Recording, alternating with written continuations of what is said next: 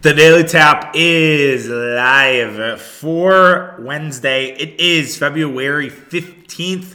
Hope everybody is doing well. We are going to talk about lessons learned from Bucks Celtics last night. We'll talk about the game, hand out some golden kegs, and get into all of it. I'm excited to talk about that game. Also, we will speak on Aaron Rodgers and what he said to Pat McAfee before he heads into the darkness. Uh, we'll talk about Rodgers versus the media, Rodgers home sweet home comment, uh, some interesting nuggets there. And then uh, Wednesday tradition, we will play bracketology. We'll talk about where Marquette sits, where Wisconsin sits. Now, this is pre the Michigan win, but we will discuss that a little bit. And also what I've been saying for a while, but worth repeating for my Badger fan friends. I do not think that they are completely off the bubble, even after a bad Nebraska loss and uh, maybe a Chuck's Corner at the end. We'll see if there's time. Uh, only thing I have is I'm a little in my feels today, but I'll, I'll get into that at the very end if possible. Uh, but if we run out of time, that's okay too.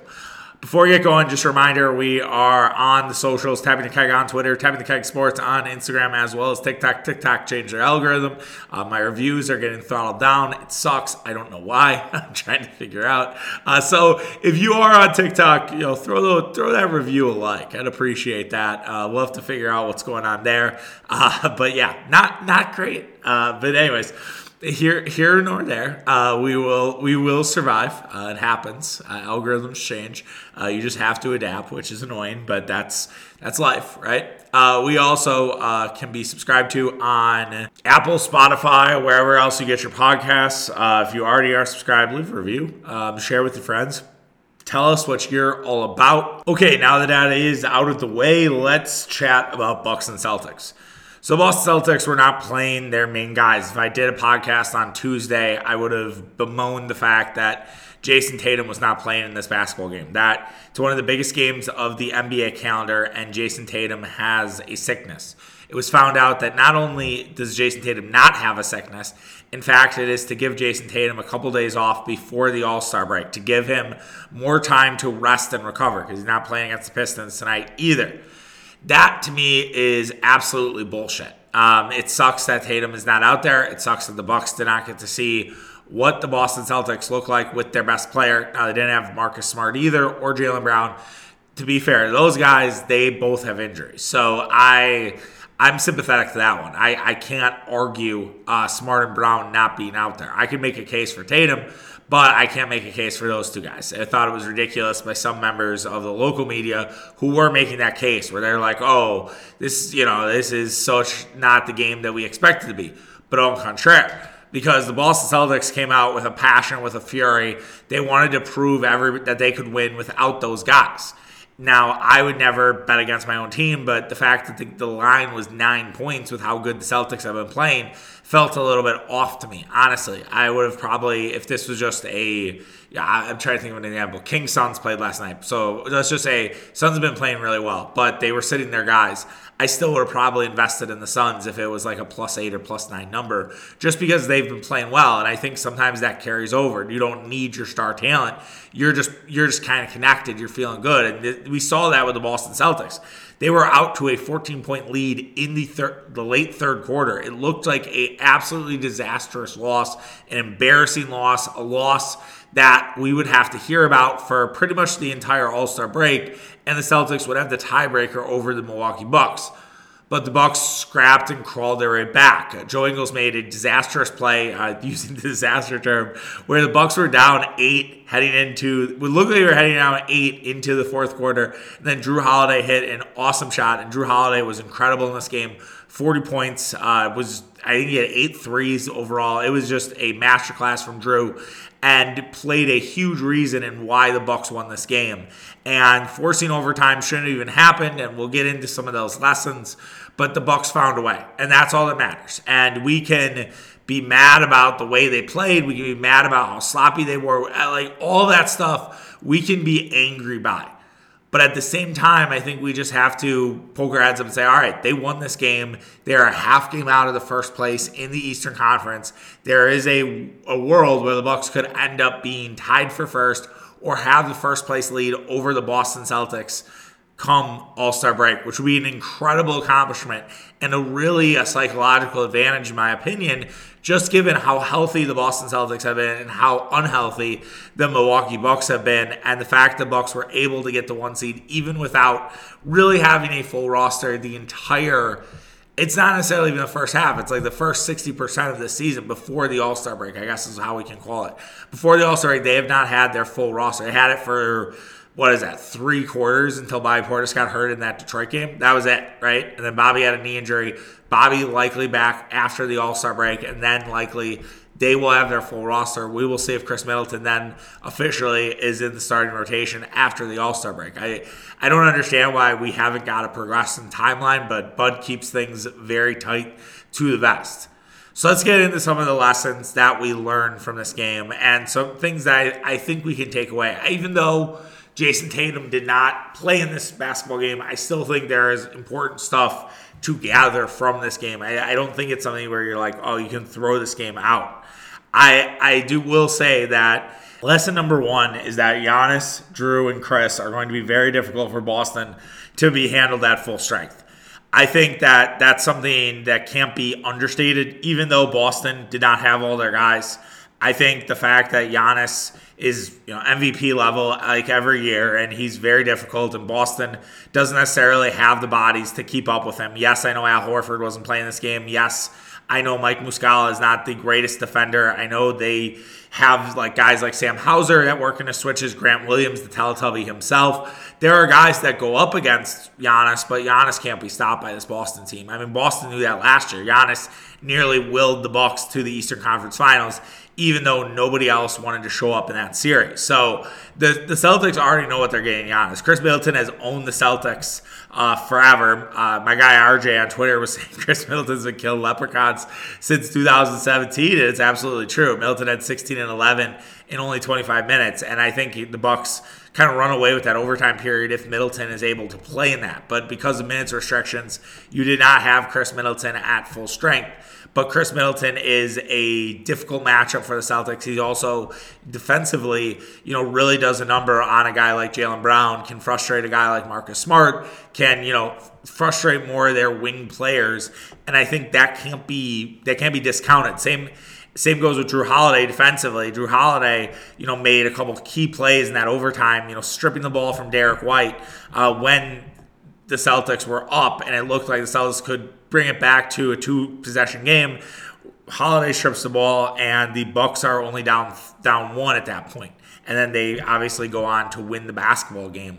And if you look at Jrue Holiday and his progression and the season that he's had, that makes the Bucks better from last year. That that alone, right, has unlocked the Bucks. Now, do I think Drew might sag back to that third banana, if you will, after you know Middleton is fully healthy? Maybe, but I, I also think that Holiday has the confidence in his game right now that he might not allow that to happen because he's been so good in terms of step back threes and in rhythm and you know making a play at the basket when the Bucks need one. I, I saw that a little bit last night, where especially in overtime, right? He had that one take to the lane. Bucks weren't scoring. It looked like it was just kind of going to fall apart. And if the Celtics hit one more shot, it might have been over. Holiday takes it to the lane, forces action, and that stuff I think we've seen a lot. And part of that is predicated off the fact that they haven't had a full roster, so Holiday's had to do some of those things. We talked about this in more of a frustrated tone with Bobby Portis about how Bobby's maybe tried a little too hard to because of the guys out,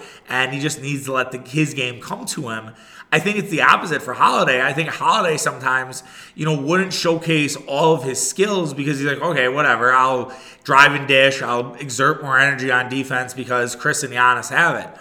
Well, Holiday has to be have a more balanced approach, show his great defense, but also make sure that he is scoring on offense because the Bucks need that right now. And Jrue Holiday, I think, has done a great job this season. I don't think there's any doubt in anyone's mind that Jrue Holiday is an All Star. I would I want to know if how the James Harden fans feel after watching what Jrue Holiday did last night.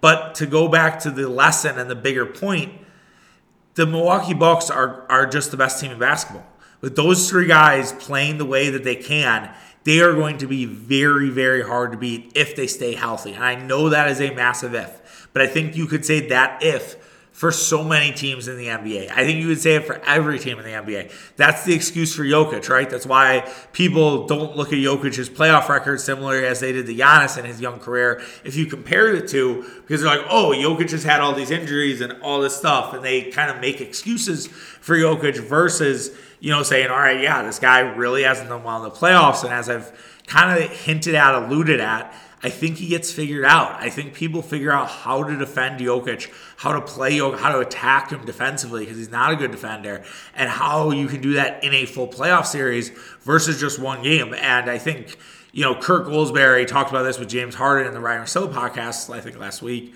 in 2017 when he was with the Spurs and how the Spurs, you know, were able to hone in on Harden's weaknesses because it was a full series versus just a regular season game. I'd go back and listen to that. It's interesting not only for Jokic but for other guys like Embiid, uh, for Tatum. I think it just you you learn more in a series. I think Giannis had had some of those difficulties early on in his career, and I think Giannis, the way he's just sort of figured out his game, he's you know made it difficult and impossible to figure out night in night out, and that's why he's you know best in the world. Other lessons learned. Boston's bench is an issue, but I'm not sure if it's better than Milwaukee. So uh, Boston's bench is very talented. All right, like they they looked good. It was kind of weird the TNT broadcast at halftime were like, "Oh, uh, we don't talk enough about Boston's deep bench or Boston's deep bench. You know, they're more than just Tatum and Brown and everything like that." Like, I'm like, who who who said that? Right? Like, I think everyone knows that Boston has a pretty deep bench. Like one of the reasons they beat the Sixers last week and they had Tatum playing in that game was because Blake Griffin was hitting threes, right? Which is absurd. Blake Griffin had 15 points in this game. Mike Muscala was awesome in this game. Derrick White continues his stretch. And I think an interesting subplot, if you're doing a Celtics podcast today, is what do you do with Derrick White once Marcus Smart gets back? Like, that's a very awkward conversation to have right now because Marcus Smart's kind of the heartbeat of the team. But I'd argue that I'd probably be more scared of Derrick White in late game situations than I am Marcus Smart. I want Marcus Smart shooting the basketball down the stretch. Like, yes, please, Marcus, shoot that three. Force that three. If Marcus Smart's the one shooting the ball and the Bucks get beat by Marcus Smart, I will live with that nine out of ten times unless it's something egregious, right? I don't know if I'm saying that with Derrick White. And so that's a very interesting subplot of like, how does this young coach in Joe Mazzulla balance minutes when he really doesn't need to be playing Tatum 40 minutes a game, yet he is. And I don't think I like he could easily do what Mike Budenholzer does because the, they have enough talent on that team. They are extremely deep. And that does worry me as a Bucks fan, as any guy, any night can beat you. It could be the Grant Williams game. It could be the Mike Muscala game. It could be uh, the Derrick White game. It could be Al Horf- the Al Horford game. Like we've seen this before. Now, is it better than the Bucks bench when fully healthy? I don't know. I, I, the Bucks have a lot you could throw at, at teams too, right? It's why they probably are the two best teams in the NBA. It's probably the Bucks and Celtics and everybody else because you look at what the Bucks have on the bench healthy. It's Bobby Portis. It could be Pat Connaughton if he decide if he's the bench player. Now I've made the case he might he could be a starter, but then it's Grayson Allen instead. It's Joe Ingles. It's a buyout guy, probably. I think the Bucks are going to add somebody, whether it's a backup point guard or a backup big. I think they're going to lean towards backup big. Honestly, I think that's something they're going to want to have. I don't know what that guy is, but I do think they're going to look at a buyout big versus a buyout point guard because I think Jevon Carter's done enough. Even though I think at times Jevon gets a little too big for his britches, but Jevon Carter is also on your bench. You have a talented bench unit that can play and MarJon Beauchamp wasn't even mentioned. I think it, as he continues to develop, it wouldn't shock me if MarJon has some moments in the playoffs too. Um, so I do look at the Bucks and say, all right, they have a solid bench. The Celtics have a solid bench. I think the Celtics bench is slightly better than the Bucks, but I, am not worried that their bench unit will completely dust Milwaukee and that Milwaukee lacks that depth. The only time they would lack depth is injury, right? And I, I think that goes for any team. But I was very impressed with what I saw from the Celtics tonight. Not that not that I was surprised, right? I don't think that, that it shocked me, but I, I do think it, it's something worth noting. Another lesson learned from this one is Joe Ingles does not seem built for this matchup. So that that was probably the takeaway that maybe hurts the most is that Joe Ingles was terrible in this game. Like, we'll we'll do a quick golden kegs at the end here, but Joe Joe Ingles is one keg. Like Joe Ingles was awful in this basketball game, and you brought Joe Ingles in as a way to help your bench, as a way to have a little more playmaking off your bench, a little more scoring off your bench, and Joe Ingles just did not have it in this game. And I don't know if it was he was trying too hard because you know there was less Middleton and you know there wasn't a ton of scoring besides Jrue and Giannis. Jrue and Giannis combined for 76 points tonight. So I, I do wonder maybe that was Ingles kind of forcing it a bit. Uh, but he just looked kind of lost. There were some puzzling decisions defensively for him. Uh, he, the the play with Peyton Pritchard was awful. Uh, you know, I, there's a lot of stuff there where I am a little hesitant on Joe Ingles now. I think that if you were to do like a stock market game, like stock on Joe Ingles would be selling at, at an all time rate. I don't I don't want to go to the point of like Joe Ingles can't be out there for a series against Boston because I think that's a disastrous scenario. But I do wonder is that will he take more? Will Jae Crowder speed? He Jay, Jae Crowder will he take more Joe Ingles minutes than Grayson Allen minutes? Grayson Allen, and that's another like lesson of, of, of a lesson. Like for as bad as Ingles was, Grayson Allen actually played really well in this game. Grayson Allen played like he belonged. In that Boston series, Grayson Allen did not look like he belonged on that court. It looked like it looked like a guy who was, you know, a a D three player playing at a D one level. Like that's what Grayson Allen looked like in that Boston series. He looked scared. He looked tight. But then, you know, he looked like he belonged. Now regular season versus playoffs is a is a different story. Uh, Boston having all their guys is a different story. But Grayson Allen busted his ass tonight, and Grayson Allen really did a good job, and I, I he deserves credit. And so I think that that's a at least a positive. Like I think we're buying Grayson Allen stock today. We're selling off our Ingles stock. I'm not completely off Ingles. I'm not ready to write write Joe off as you know a liability but it, it, was a little jarring that he did not he did not play well in this game. Uh, but everybody's allowed to have bad games, right? I, I, think that's ultimately you know the you know to sum it up like. One bad game does not define Joe Ingles. It's a little worrisome. It's something to keep in the back pocket. It's definitely something. It's definitely something to watch when the Bucks and Celtics get together on March the 30th. I have two more lessons for for you. Bud has to follow up three. Uh, that can't happen again. Sam Hauser hits that big shot at the end uh, to force overtime. Uh, Khris Middleton was playing pretty good defense. Uh, it was a pretty incredible shot by Hauser. I've seen Hauser hit a shot similar to that uh, when he was with the Marquette Golden Eagles against Creighton on the road. So that, that, that didn't actually surprise me that Hauser hit that shot. That said, I, I, think you have to follow that in that scenario. Like you have to just take the foul, especially because Buck, Bucks have foul to give. So the Bucks even just foul right away and throw the Celtics off their the plan for the late game situation. At least make the Celtics reset and at least make Derrick White have to throw it in against Giannis again. And he almost got a five second call on that. Like that was extremely close to a five second on Derrick White. So make him do it again. All you got to do is just foul right when the guy has the basketball. Or maybe he tries to force a shot up uh, with a foul to give to see if he can get three three free throws. But like I understand Bud, Bud's old school. I understand Bud wants to play it out, but we've seen too many instances where playing it out doesn't exactly work for the Milwaukee Bucks, especially against a Boston team that's really good at three pointers.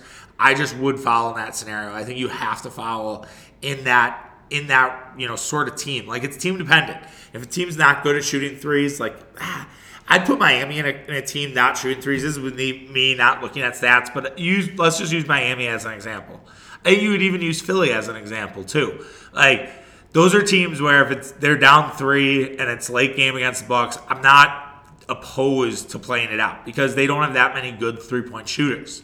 Now, if it seemed like Boston, who has a great three point shooter eh, or great three point shooters all over the court, you follow that scenario. You follow. You definitely follow there. Golden State, right? You follow in that scenario. You have to. You have to. You know, make sure that you're not getting beat that way. And there's avoidable ways to lose. And I hope that that's a takeaway for Bud. That if he gets that that scenario with the Celtics again, that has to be a situation where you follow. You can't be stubborn there. I realize I preach to the choir because we know Bud's going to probably stay stubborn. The last thing on this game I think it's actually very important that the Bucks got to see some late game sets from Joe Mazzulla. So even though the Celtics didn't have all their guys, they at least get to see what the Celtics are thinking about in late game scenarios, not only in the fourth quarter, but also in overtime.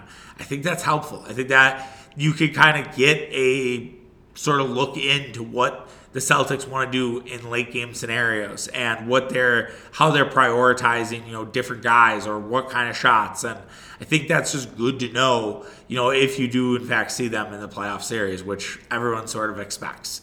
It seems like they are on a collision course for the Eastern Conference Finals. Quick golden kegs before we you know move on to Aaron Rodgers. Three kegs to Jrue Holiday, just incredible performance from Jrue. Uh, it, as I said early, any doubt that anyone had about him being an All Star is gone. That it, that does not exist. Jrue Holiday, easily an All Star. No one, no one would make any sort of bones about it. With 40 points and eight three pointers. Two kegs for Giannis Antetokounmpo. Uh, he had 36 points and 13 rebounds, nine assists. On the surface, you'd be like, "Oh, that's an awesome game." But you got to peel back the onion. He did miss eight free throws. Now, granted, he was really good down the stretch with free throws, so you have to acknowledge that part. He was also 12 of 26 from the field, uh, so definitely Boston frustrated him. He had eight turnovers, so not exactly the best game for Giannis. Giannis off a layoff is never never a good thing. Uh, he seems like he's much more a rhythm based player. Uh, so he had three days off and seemed to a little affect him a little bit. Uh, not exactly the best showing for Antetokounmpo, but still really good and did enough for the Bucks to win this game. And then one keg to Joe Ingles. Uh, we talked about it earlier that it was just a really rough game for Joe Ingles. Yes, he had eight, eight points, six rebounds, uh, three assists. The numbers look good, but he also had five personal fouls. Uh, he missed a few three pointers. So, like, the stats don't exactly show that he had sort of a rough basketball game. All right, let's move on to Aaron Rodgers and his comments to Pat McAfee. Rodgers did his last Tuesdays with Aaron, uh, at least for the time being. I do expect if Aaron Rodgers decides to have a trade or stay with the Packers or retire, I believe that will come on the Pat McAfee show. So I'm not going to say that this is the last time I think we hear from Aaron Rodgers on Pat McAfee for the NFL offseason. I think you'll hear from Aaron in March, maybe in April, definitely before the draft, and what Aaron Rodgers' decision will be. Aaron Rodgers had a few takeaways. I think the biggest one is that Green Bay is home, that he talks about how much he loves Green Bay and how Green Bay is, you know, a place that he's been for 18 years and how much it means to him and that'll always be home. It's a very sweet thing for Aaron Rodgers to say, no question about it. Like that is something that is very nice from Aaron Rodgers. I don't know if it exactly means that Aaron Rodgers is going to stay in Green Bay. I think it pushes the needle a little bit more towards that. But I also think that it could be reflective and say it's always going to be home, right? It's like me leaving for college. Wauwatosa was always going to be home. Wauwatosa is, is still home for me, even though I live in Brookfield now uh, with my wife. Like Wauwatosa is still my hometown, right? Uh, I always think about the OAR song, uh, "Home." Uh, you know, I or I think it's "I Feel Home" is the OAR song. But like, if you listen to those lyrics, like it reminds you of all the shit you did when you were a kid, good and bad, and all the happy memories, all the sad memories, all you know, all rolled up into one. And I think that's kind of what Aaron Rodgers means with that comment. But I also think Aaron Rodgers has no idea what he wants to do. I think this darkness retreat, while people make fun of it, I, I do think that Aaron needs sort of this time away to really recalibrate and think, what exactly do I want? I think there is a part of Rodgers that wants out. I think Rodgers wants to see the other side of the coin. He wants to see, you know, if he can do it without the backing of the Packers and try something new. I, I'm sure seeing what Tom Brady did and and win a Super Bowl, right, with Tampa Bay the year after, seeing what Peyton Manning did, winning a Super Bowl with Denver a couple years after going to Denver. I think that has to play into Rodgers' sort of thought process. And could I do it with another team? But I also think there's a part of Rodgers that sees Brett Favre and that knows that he will be compared to Brett Favre relentlessly if he goes to the Jets, if he goes to the Raiders, if he goes to a team unknown, right? He's going to get those Favre comparisons. And I don't know if that's something that Aaron Rodgers wants. And Aaron Rodgers says, oh, it doesn't matter from an ego perspective at the Hall of Fame if he retires. But I, I do think the I don't want to be Brett Favre is more than that retirement thing. I, I do. Like, I think he does not want to be compared at all to Brett Favre. I, I, I don't. Like, I think that's something that maybe irks Rodgers. I know he talks about he has a good relationship with Favre. This was pre all the shit that happened in Mississippi and everything like that. And he really hasn't spoken on the Favre relationship uh, this year, but for good reason, right? Favre's been persona non grata, as he should be, with all the shit that's going on in the state of Mississippi.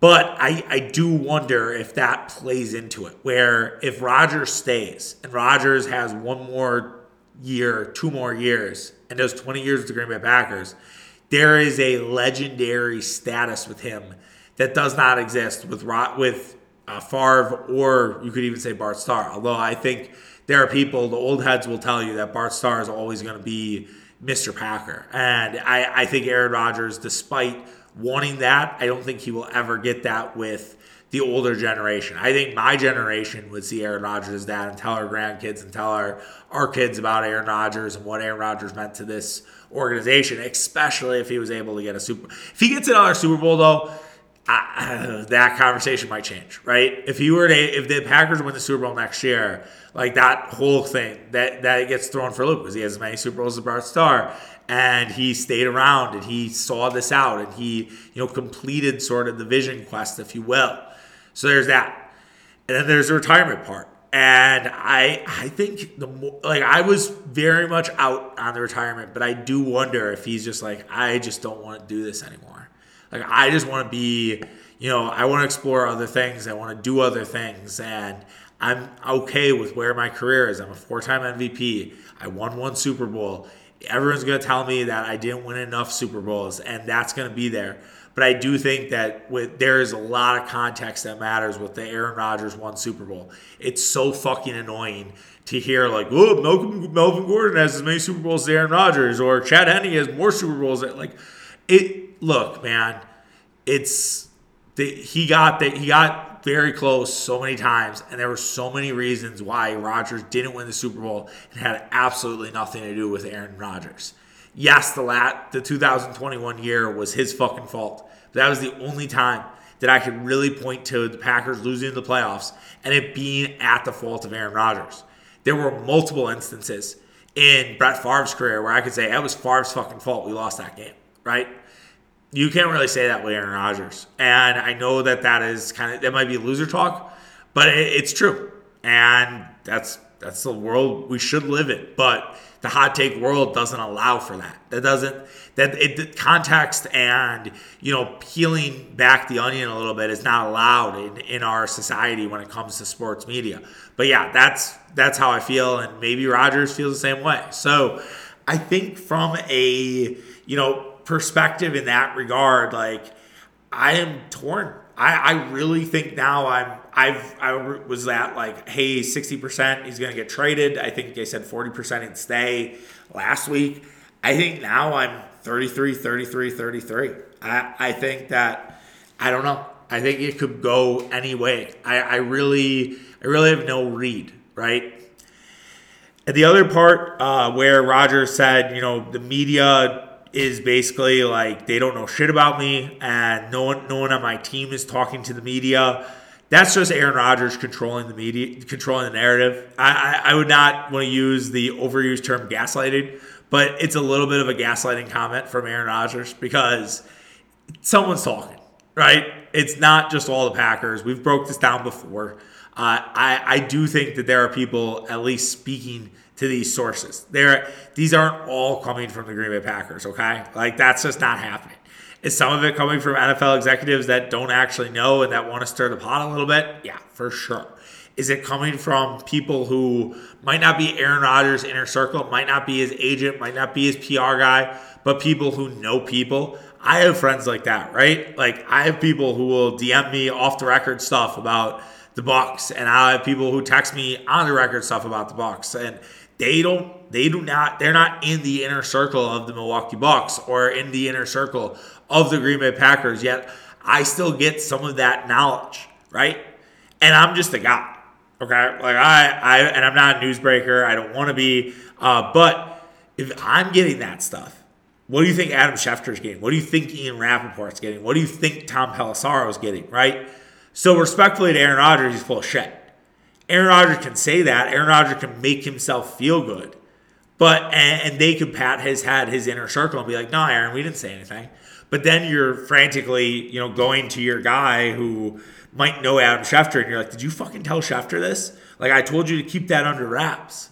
Like, that to me is what I think is happening a little bit. And Aaron Rodgers is just being sort of blinded. Uh, so I don't buy that for one minute. Aaron Rodgers can say that. It can look good. It can control that narrative. But I do think things are leaking out from Rodgers' side. I think things have leaked out from the Packer side. The a lot of the Super Bowl weekend noise was, the, I think, the Packers trying to recontrol the narrative. And now I think where you sit is sort of you're sort of in the middle right now. I think both sides have done a good job of you know explaining their plight, and we'll just sort of see how it all ends up. But I look forward to not talking about Aaron Rodgers for a couple weeks, maybe. Um, I think it'd be great if we could start focusing a little bit on the draft, which we plan. I plan to talk about. I have to figure out the segment. Uh, the truth be told, which we have bracketology, which we're going to talk about here in a second. Uh, but like, I have to figure out where the mock draft segment fits in, uh, what that looks like, uh, and and how to sort of be different than, than the others. If you have any ideas, you can hit me up, uh, Tap the Keg on Twitter or Tap the Keg Sports on Instagram. I'm open for ideas for how to you know get out draft content and talk a little bit more about what the Packers could be looking at. We are going to do a draft podcast with Murph again. Uh, I just have to work out the details and the strategy behind it. Um, so that should be coming through in March, uh, getting ready for April uh, for Murph and I. All right, let's move on to bracketology, talk about where everything sits before the big Marquette Xavier game tonight. Uh, quick thought on that before we talk about Marquette's bracketology. It's going to be a great game. I'm excited to be there. I'm excited to be in the arena for it. Uh, I, I think the crowd will be a little bit less than what maybe Marquette hopes for. I think they're really hindered by the fact it's a 6 p.m. game. I understand you have to do that because most of the Big East is on the East Coast and you have to work with the TV networks. But it's a it is a shame that there's not a 7 or a 7:30 start for the Golden Eagles because I, I think that would maybe add to more tickets being sold for this game. Uh, and yeah, I, I, think it's going to be a dogfight. Uh, I, I think it's not going to be easy. Uh, Xavier not at 100%. Uh, no Zach Freemantle, who's out with an injury, which stinks, truly. I mean, this kind of the Tatum thing, right? Goes back to how we felt about Jayson Tatum, where we're like, we want to see things full strength. So Xavier not having their dudes, and also um, Souley Boum has an ankle injury. Now, Boum was great for them in the first matchup. He had 16 points uh, and was really good down stretch, five rebounds, five assists. So if Boum can't go and not exactly at 100%, that is also a major loss for the X Men. But we'll have to see. I, I expect the gym to be rocking and rolling. Marquette was 6 of 24 from three in that game against Xavier. Xavier plays sort of a Bud style drop system, and the shots weren't falling. Uh, in the Cintas Center, but I do expect shots to fall more in the Fiserv Forum. Uh, Marquette's three point defense, though, could be a little shaky. Both teams are, are shaky and allow a lot of three point baskets, and that that's a it's a little little little worrisome. And Xavier also doesn't turn the ball over, which is something Marquette wants to do. So I, it's going to be a really good game. I'm excited to see how this all shakes out uh, at the Fiserv tonight.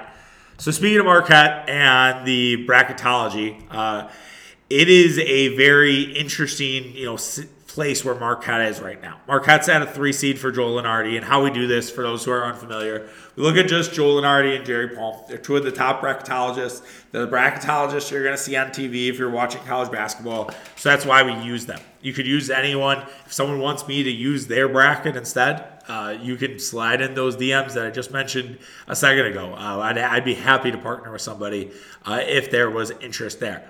But Joe Lunardi right now is Marquette as a three seed, uh, playing a good Hofstra team. Now, context is needed there. Uh, Hofstra is an automatic qualifier in the CAA, but Charleston is probably a better team than Hofstra. Remember, Charleston was ranked at one point, but Charleston has two losses in the CAA. Hofstra only one. Hofstra's still good. Like Hofstra's still a good basketball team, but ultimately that might not be a 14 seed Hofstra when it's all said and done in March.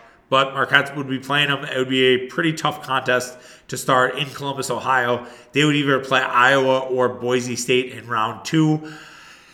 Iowa would be interesting. I think Shaka has a coaching advantage over over Fran McCaffery. I, I think Iowa has dudes, but I, I, do think that Marquette would fluster them. I think Marquette that would be a good matchup for the Golden Eagles. Not only would they play to their pace, I think they would frustrate a lot of the stuff that the Hawkeyes want to do uh, with McCaffery, with Bohannon. I just don't think Iowa is fast enough to compete with Marquette for a full 40 minutes or Boise State. Boise State would take it down to the gutter, similarly to what we've saw with Wisconsin, what we've seen with Butler. Some of the teams that would muck it up, they would definitely try to muck it up. Uh, Marquette would still have an advantage there, but I, I, guess Boise State would be a team that I would not be exactly fond of playing uh, in round two. If they were to advance, they'd get a rematch against Baylor and Louisville. I think right now we could talk about worst case, and that probably is a great podcast segment for next week. Worst case scenarios for Marquette in in the postseason in March. I think Baylor rematch is at the top of the list because I, I just they blew out Baylor. It was a great win. Baylor was not the team they are right now. Baylor's got some guys back. Baylor's really playing well. I think Baylor would want to kick the living shit out of Marquette. I would not want to see Baylor again. And you could say, well, that's playing scared. I just think Baylor is one of the hottest teams in basketball right now, and I and you could argue maybe they peaked too early, maybe they don't look like this in March, but I I want no part of Baylor right now. So I think getting Baylor in a Sweet 16 would be a disaster.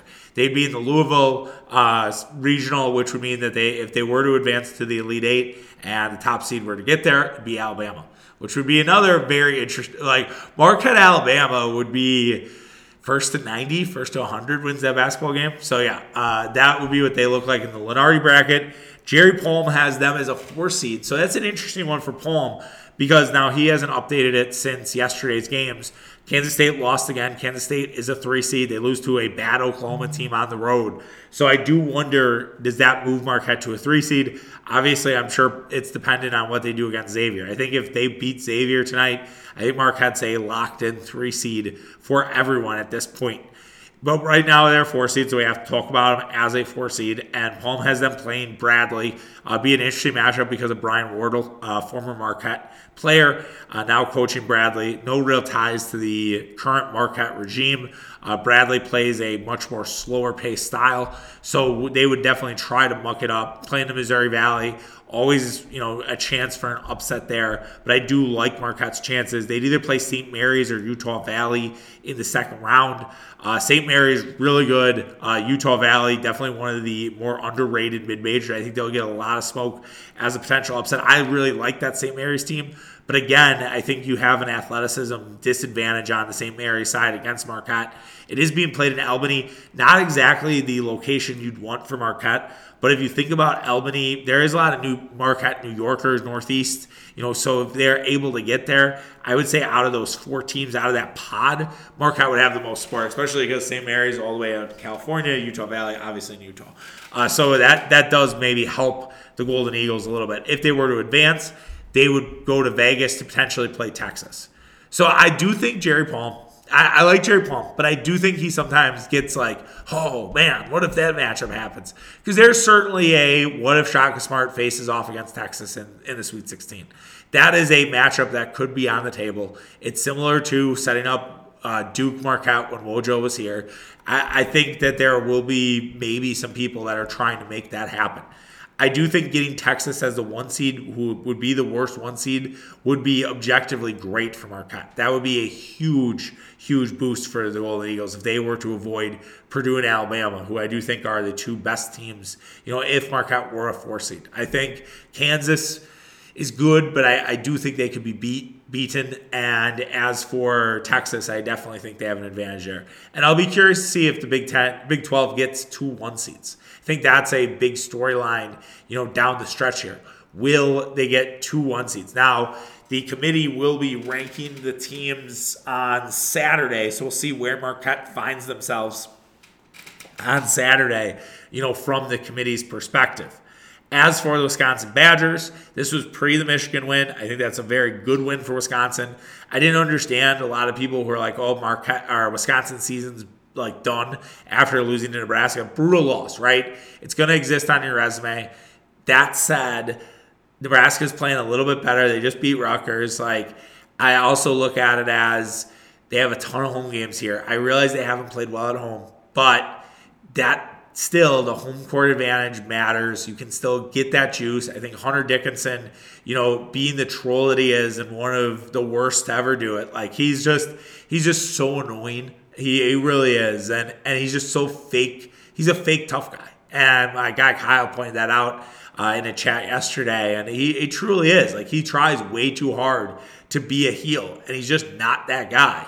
And it, it kind of fired up that Badger, you know, the awoke the Kohl Center. So now can the Kohl Center keep that same energy for Rutgers on Saturday?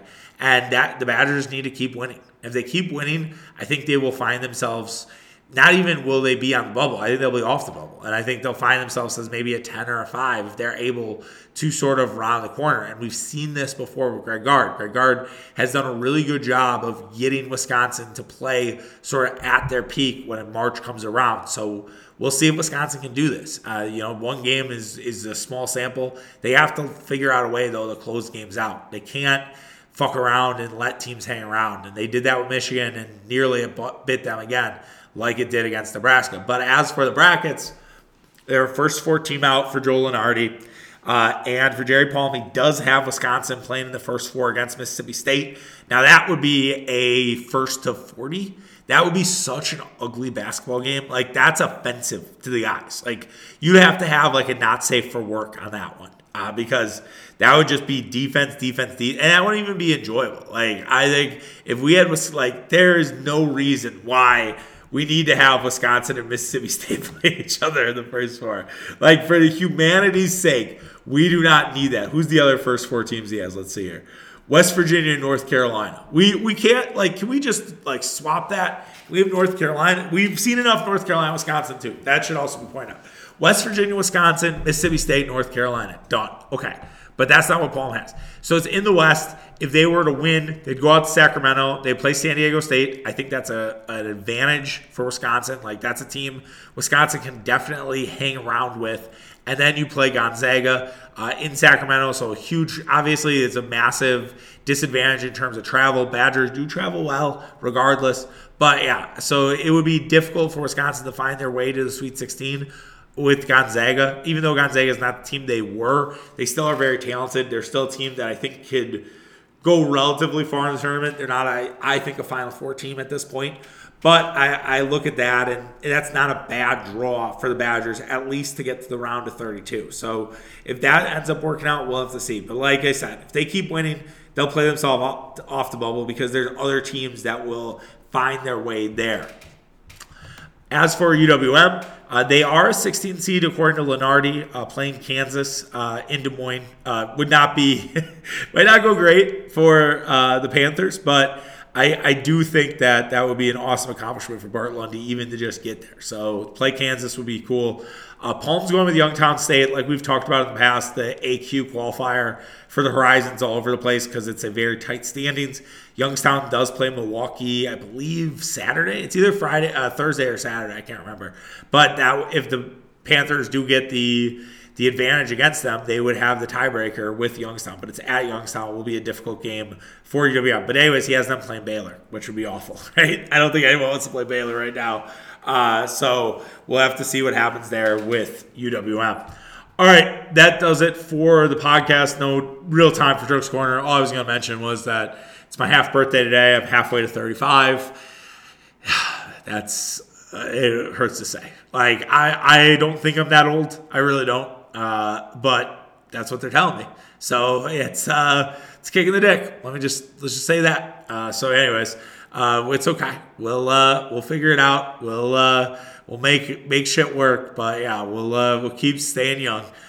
Anyways, tomorrow I meant I should have mentioned this at the beginning of the show, but we are going to do tap the keg. So I'm going to the Marquette game. I thought that we wouldn't be able to link up with Mitch, but we are. Uh, so Mitch and I doing the podcast it should be exciting. I can't wait for it. I am fired up to talk with Mitchie after the game. Uh, we will talk a lot about the Bucks. Might do some Marquette, uh, probably against his will, and we're going to talk about the ownership stuff that's going on. Uh, the Evers proposal, uh, the Haslams getting involved. We haven't talked about that, which was a Friday Friday thing, and I just it's kind of I I don't know. It was one of those things where all of a sudden, like, oh shit, forgot to talk about that with everything else going on. So we'll make sure to discuss that and probably much more. Uh, so we'll, we'll talk to you on Tap at the Keg tomorrow, and then we'll uh, have a daily tap on Friday for the people, uh, recapping Bucks Bulls. Hopefully, Bucks play their guys. I'm a little worried they won't after the overtime game, uh, but we'll see. Uh, so we'll talk Bucks Bulls and then uh, send you off for the weekend. All right, take care of yourself. Have a great Wednesday, and we'll be back tomorrow. See you. Bye.